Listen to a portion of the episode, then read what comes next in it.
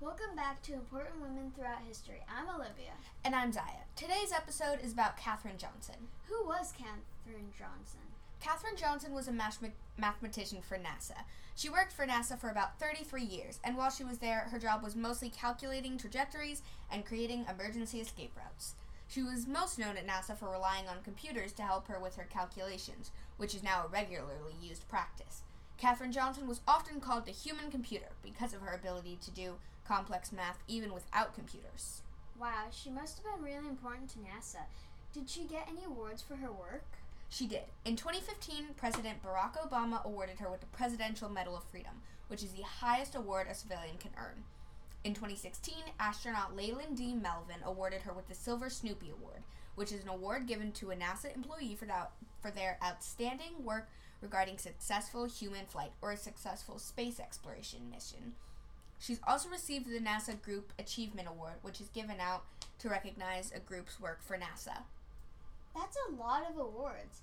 She had to a strong education foundation, right? She did. Katherine Johnson was born in White Sulphur Springs in West Virginia. Even when she was a little girl, she showed strong mathematical capabilities. Unfortunately, in their school district at the time, there weren't public school options for African American children past eighth grade. Katherine's parents decided to enroll all of their children to a high school in a different part of West Virginia when she was 10. That's how smart she was, even as a kid. That's pretty impressive. But why weren't there any public school options for Katherine Johnson past eighth grade? Well, back then, African American citizens were still treated as lower class citizens. This was a problem that was present in Katherine Johnson's life many times, though she persevered and still managed to make her way to the top, which was even harder to do as a woman. What was the rest of her academic career like? Katherine Johnson graduated high school at 14. She then enrolled at WVSC, which is a historically black college. She took every single mathematics class that the college offered and excelled in all of them. During her time at WVSC, she had many professors as her mentor, including W.W. Schieffelin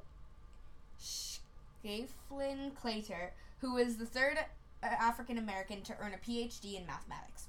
He even created a new course for Katherine to give her more of a challenge. She graduated in 1937 with a degree in French and mathematics when she was just 18. After college, she began she became a teacher at a black public school in Virginia.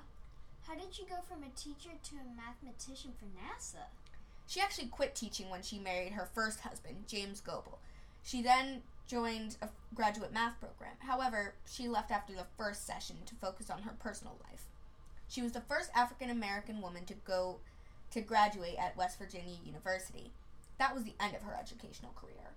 Katherine Johnson decided after school she wanted to be a research mathematician. This was a difficult field for African Americans and women at the time, but she managed to do it. She was told by a family member that NACA was hiring. She got the job and worked with lots of other women, women to perform calculations. This group of women was called Computers with Skirts. At one point, Katherine and a colleague were assigned to work on an all men's flight research team. Her knowledge on geometry helped her gain their trust and friendship quickly. There were always gender or race barriers that Katherine faced. However, she chose to ignore them and continued with her work, often asking to be included in meetings and projects that were uncommon for a woman to attend or work on. Katherine continued to work as a computer for many years, so there were still segregation. There were still segregation laws in play. She was separated by her peers through the different areas she had to eat, work, and use the bathroom.